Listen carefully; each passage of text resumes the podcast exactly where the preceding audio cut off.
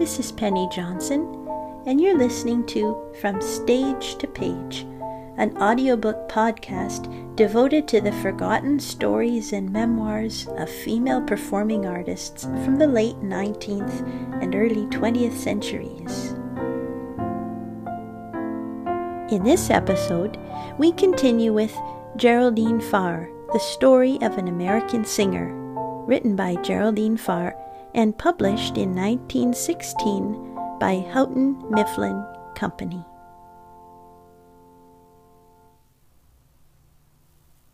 Chapter 6 Paris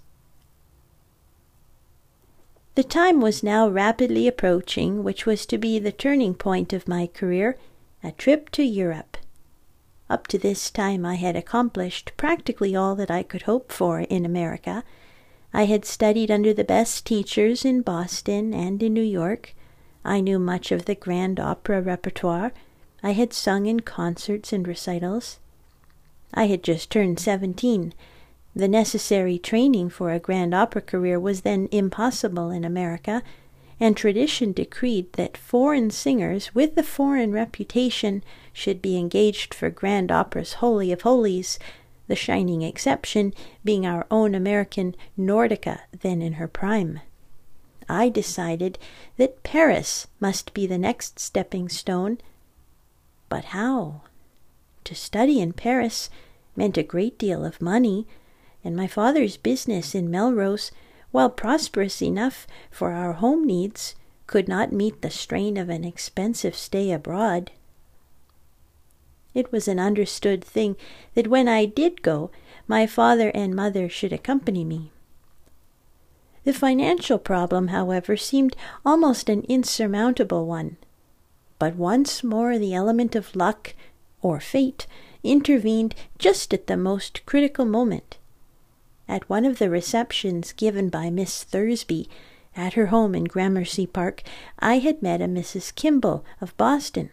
She heard me sing and was interested in the story of my ambition to study abroad.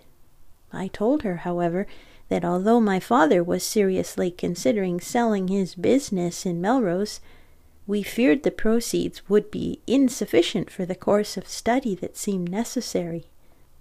I have a friend in Boston, said Mrs. Kimball, who is interested in music, and perhaps she would arrange something if you sang for her. Will you come to Boston and meet her? Would I? The prospect was too alluring. A very few days afterward, I had returned to Boston with my mother in response to a letter making an appointment for me to meet Mrs. Bertram Webb. Mrs. Webb was the widow of a former resident of Salem. She was then stopping at her beautiful home in Boston, and I sang for her. I was fortunate enough to enlist her immediate sympathy and interest, and as I was a minor, the necessary business formalities were concluded by my parents in my behalf. My father sold his store in Melrose and realized a sum sufficient to reduce materially the amount of the first loan we had from Mrs. Webb. This sum, according to the terms of a written contract drawn up by Mrs. Webb's lawyer and duly signed by my father and mother as my legal guardians, was to be an indefinite amount, advanced as required, and to be repaid at an indefinite date when my voice should be a source of steady income. The only actual security given was that my life was insured in Mrs. Webb's favor so that in case of my death she would be fully compensated for the risk and loss she might sustain. I am happy and proud to state that, although Mrs. Webb generously advanced, all told, a sum approximating thirty thousand dollars during the first few years of my studies in Europe, every dollar of it was repaid within two years after my return to America. Upon my mother's capable shoulders fell the difficult and not always thankful task of financing and planning for our adventurous expeditions. Thus completely shielded from money worries and material vexations, I abandoned myself to the glory of dreams. I was ready to slave in passionate devotion and enthusiasm to further the career that meant my life, to conquer in song. And so, unafraid and happy with the heart of youth, I set forth to the old world of my dreams and hopes. We sailed from Boston late in September 1899 on the old Leyland liner Armenian. She was a cattle boat. The passengers were merely incidental, the beef was vital. It rained the day we sailed, and it rained the day we arrived in Liverpool. London, where I spent a brief ten days, remains only a vague memory of fog and depression. I was happy to leave it behind and continue toward the wonder city of my dreams, Paris. Who can ever forget the first intoxicating impression of this queen of cities? The Channel trip, the bustle of arrival at Boulogne, the fussy little foreign train tugging us unwillingly over the lovely meadows, all I retain of that is a blur. But it seems like yesterday that the spruce little conductor poked his merry face into the compartment and gurgled joyfully, Paris! Every nerve in my body tingles now when I recall the excitement of it all. We drove first to a small family hotel, which had been recommended by some of our fellow passengers on the Armenian. I at once took charge of the party, and in a halting harangue in French, told the landlady what rooms we wanted and how much we wished to pay. If you will only tell me in English, said the landlady helplessly, speaking my native tongue perfectly. I can understand you better. After this crushing rebuke to my French, I let my mother arrange all details. We remained but a few days here, only until we could install ourselves in an apartment in the Latin Quarter, very near the lovely gardens of the Luxembourg and close to the omnibus stations. It cost then three sous to ride on top of a bus, l'Imperial, as it is called, and six sous to ride inside. By constant patronage of L'Imperial during pleasant weather, it was possible to lay aside enough for a drive Sunday in the Bois. In those days, there was no taximeter system to disconcert, and if one found an amiable cocher, and there have been many, bless them, it was quite within the reach of the modest purse of a grand opera aspirant thus to join the gay throng of smart Parisian turnouts. The first thing of importance was to search for a good teacher. While I had letters to various well known instructors, I never used them, preferring to be judged on my merits. At last, one day, I called upon Trabadello, the Spaniard, who had numbered among his pupils Sybil Sanderson and Emma Eames. I studied with Trabadello from October 1899 until the spring of 1900, and, to dispose of unauthorized assertions, I may add that Trabadello is the only vocal teacher I had in Paris.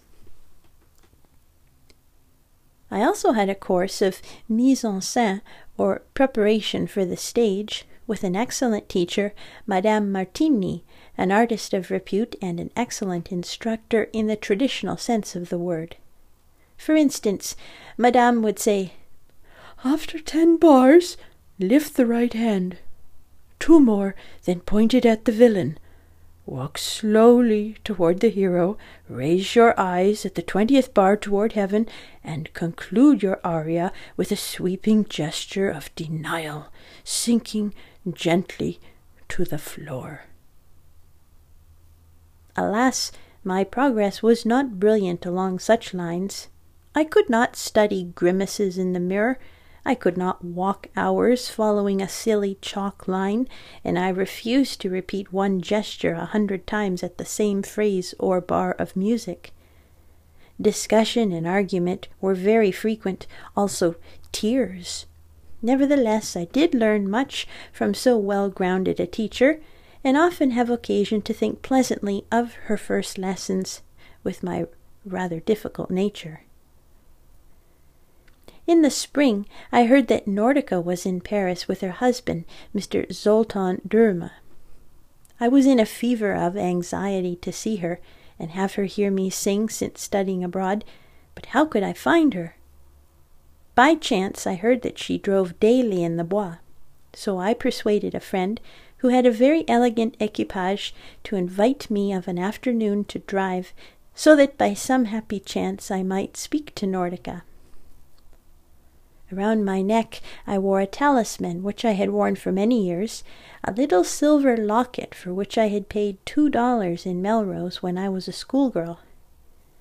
At that time my cash allowance for pin money was twenty five cents a week.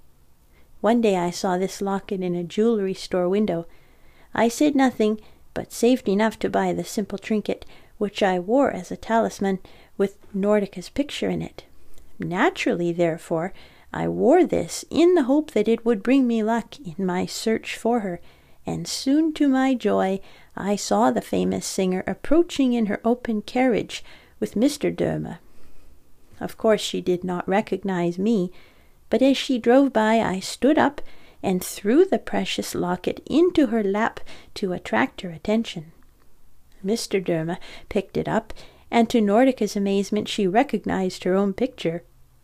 While her carriage turned around, I waited on the path, and soon my idol was actually allowing me to talk with her and renewing once more the interest she had shown while I was in New York. She invited me to come and sing for her in her beautiful home in the Bois, and when we parted, she handed back my precious talisman. Don't throw it away again, she said with a smile. But it has brought me such good luck.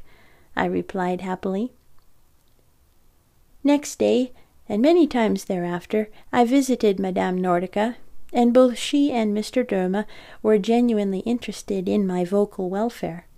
The question of my future was discussed, and contrary to the idea I had of going to Italy and following the usual procedure of enlisting in a provincial theatre there for experience, Mr. Döme suggested my studying with a Russian Italian Graziani in Berlin, whose book upon vocal study he had recently received and found unusual and beneficial. I was not at all keen upon abandoning Italy for Germany, but Madame Nordica's advice was paramount, and, armed with some nice letters from her to various friends whom she had learned to know during her triumphs in Bayreuth, we made plans to break up our Paris home. You've been listening to From Stage to Page, an audiobook podcast devoted to the forgotten stories and memoirs of female performing artists from the late 19th and early 20th centuries. If you like what you hear and want to support my creative endeavors, then simply go to ko-fi.com slash Penny Johnson and you can buy me a lemonade. That's ko-fi dot com slash Penny Johnson. Thanks for your support.